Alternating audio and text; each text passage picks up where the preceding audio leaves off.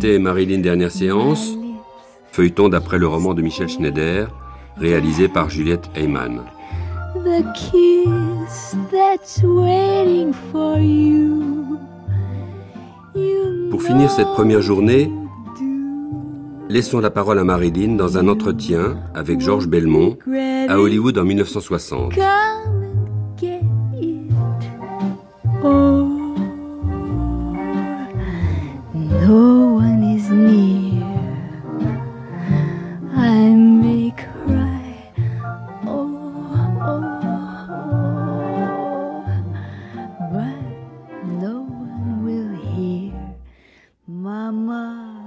scold me, cause she's told me it is naughty, but then, oh, do it again. Please do it again. Actually, she was. You see, when I was very young, um, I called every woman I would see. I'd say, "Oh, there's a mama." And if I see a, if I would see a man, I'd say, "There's a daddy," or "Papa," I guess you say in French. So, to learn that that she was my mother uh, was quite a shock. You know, it was the woman with the red hair. The people I was staying with, I was about three, and um, one morning I was having a bath actually, and uh, I referred to the woman as Mama, and she said, "I'm not your mother. The one who comes here with the red hair and so forth, she's your mother. Don't call me mother." Vous voyez, lorsque j'étais très petite, dès que je voyais une femme, n'importe quelle femme, je disais Oh, voilà une maman. Quand je voyais un homme, je disais Voilà un daddy ou un papa, comme on dit en français. Donc, d'apprendre qu'elle était ma mère fut un choc pour moi, vous savez. Cette femme aux cheveux rouges. Un matin, lorsque j'avais environ trois ans, chez les gens chez qui je vivais, je me suis tournée vers la femme et je l'ai appelée maman. Et elle m'a répondu Je ne suis pas ta mère, celle qui vient ici, celle qui a les cheveux rouges. C'est elle, ta mère. Ne m'appelle plus maman, appelle-moi tante. Mais alors je me suis inquiétée et je lui ai dit que son mari, cet homme, c'était bien mon papa. Et elle m'a dit non, tu l'appelles oncle. Donc j'ai toujours vécu avec une tante et un oncle. Je n'ai jamais vécu avec ma mère. Je me souviens pas d'avoir passé plus de quelques jours avec elle, mais vous savez, j'étais très jeune. No. Um, I used to ask where my mother was when I. Oh, I don't know. It was about. Well, when I was put in the orphans' home, and I refused to go into the orphans' home. I mean, I, I said I saw the orphan. I could read the ten orphan, and I put my feet down on the sidewalk, and they had to drag me in. I said, I'm not an orphan, and so um, I thought, well, she's dead somewhere, and and then later uh, some people said, uh, uh, well, it's better you forget about your mother. I said, but where's my mother? And I said, well, better you forget about her. She's dead. So I was told that. So whatever invented, I don't know what they mean by it. It was all kind of vague. You know, I couldn't find out anything for sure. I wasn't eight because when I was eight, I remember where I had, uh, when I had a birthday at eight years old, and so I would still be seven, and my mother did buy a home. Um, J'avais l'habitude de demander où était ma mère. Je ne sais pas, quand j'étais à l'orphelinat, je voulais pas y aller, je n'étais pas orpheline. Je savais lire à 10 ans, je voyais bien que c'était écrit orphelinat. Je voulais pas y mettre les pieds, on a dû m'y traîner de force. Alors je me suis dit que, bon, peut-être qu'elle était morte quelque part. Ensuite, des gens m'ont dit, oh, il vaut mieux que tu ne penses plus à elle. Et je demandais, mais où est ma mère? On me disait, oublie-la, elle est morte. On me disait ça, donc euh, je ne comprenais pas trop. Ça a toujours été flou, c'est sûr. Je n'avais pas 8 ans à l'époque parce que je me souviens que lorsque j'ai eu 8 ans, on a fêté mon anniversaire et ma mère avait acheté une maison à cette époque-là. Mais je ne la voyais pas très souvent. C'était très, enfin, les circonstances n'étaient pas toujours heureuses. C'était très aléatoire et je ne la voyais pas souvent. Let's see, I don't think there was 12, but there were quite a few. because I was going to stay with these people from New Orleans, um, then suddenly I was taken to the orphan's home. Uh, let's see, so I'd be so counting the orphan's home.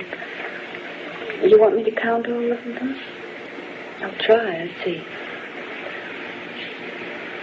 Three. You see, some places I lived. Uh, I was taken there at the end of the school term, and they were planning to keep me. But then, after the summer, they'd had enough. so, um, or for whatever reason, and then I was taken to another place. So that's why there's so many. I know I went to six different grammar schools. You know, that's uh, that's before you're in the uh, seventh grade. J'avais 12 ans et je devais aller vivre à la Nouvelle-Orléans quand on m'a conduit à l'orphelinat. Vous voulez que je compte le nombre de familles d'accueil? Que j'ai eues Attendez. 3. Je allais vivre chez ce couple à la fin de l'année scolaire, mais à la fin de l'été, il devait en avoir assez, pour une raison ou une autre. Et ensuite, on m'a emmené dans un autre endroit et placé dans une autre famille. Oh, il y en a eu tellement. Je sais que je suis allée dans six écoles primaires différentes. Donc ça, c'était avant la cinquième. J'essaie de... Attendez, alors euh, jusque-là j'en compte 9, 10, 10. Mais là je ne fais que compter les endroits où je suis restée. Donc ça ferait 11 familles différentes. 10 familles d'accueil. 10 endroits différents. Oh, it's such a bright, cheerful place. According to McCall. I guess it is now. They've made a lot of improvements. Um, I used to sit up in the window Oh, ils disent que c'est une bonne institution. Oui, on dit ça aujourd'hui. Elle a été très rénovée et on l'a beaucoup améliorée. L'orphelinat n'est peut-être plus si horrible maintenant. J'avais l'habitude de regarder par la fenêtre et je pleurais en voyant le signe d'Hollywood parce que je savais que ma mère avait travaillé là-bas. Elle était monteuse de films à Hollywood.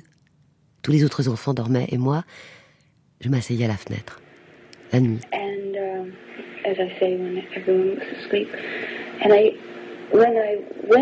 to work uh, during Clash by Night, I stood there and I wanted to see back to see, to see if I could see orphanage, but you can't. It's too many sound stages in the way, and office buildings and homes. Et quand je suis allée à Hollywood pour travailler, pour tourner Clash by Night, j'ai voulu me retourner et regarder en arrière pour voir si je pouvais voir l'orphelinat mais en fait, on ne peut pas. Il y a trop de bâtiments et de maisons qui bloquent la vue. Oh, et d'ailleurs, je dormais dans un dortoir de 27 lits. Je connais le nombre de lits parce que je pouvais le lire. Et on m'a dit, il va falloir que tu travailles dur si tu veux dormir dans le lit d'honneur. Donc, vous commenciez par dormir dans un lit normal, puis dans un autre plus confortable si vous étiez sage. Et enfin, vous pouviez changer de dortoir et aller dans l'autre qui comptait moins de lits. J'y suis allée une seule fois seulement. Parce qu'un jour, ma chaussure été délacée, donc j'étais en retard parce que je voulais la lasser. Alors la surveillante m'a crié Lasse tes chaussures et retourne dans le dortoir des 27 lits.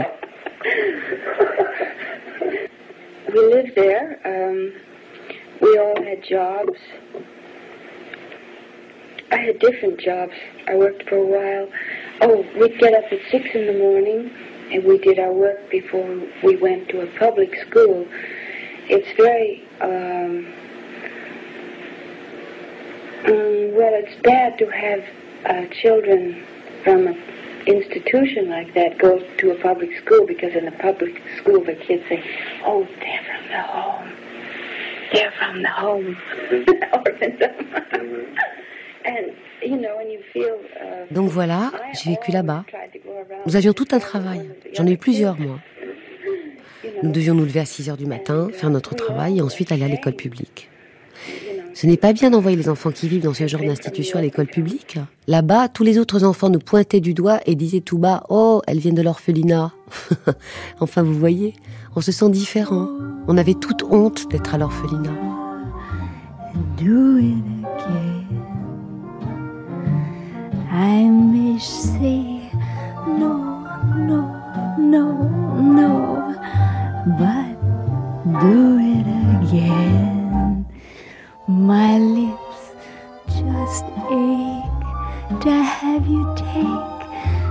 Kiss that's waiting for you. You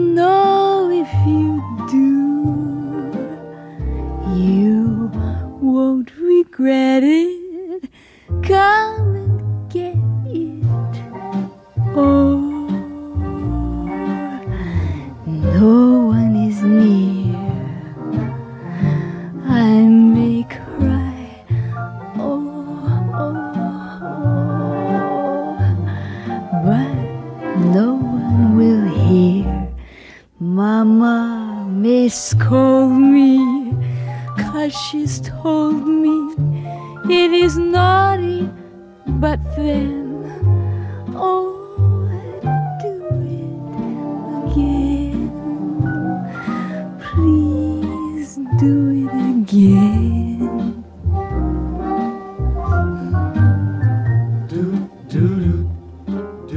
Grande traversée, moi Marilyn. Une émission de Michel Schneider avec la collaboration de Célia Lambert Alcantara. Les mots de Marilyn sont dits par Valérie Lang. Enregistrement aux États-Unis, Georges Thau. Mixage, Claire Levasseur. Réalisation, Marie-Ange Garando.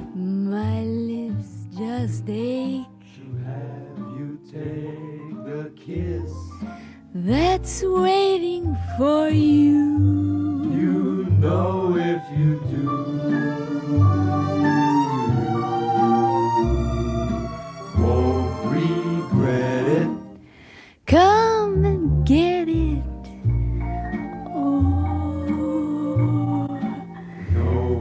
is near. I may say no, no, no, But no one will hear. Mama may scold me.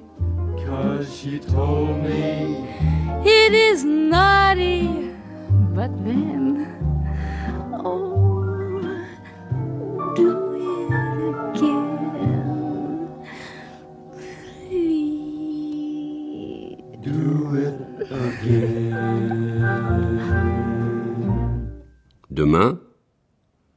deuxième jour de cette grande traversée, moi Marilyn, aimer, être aimé.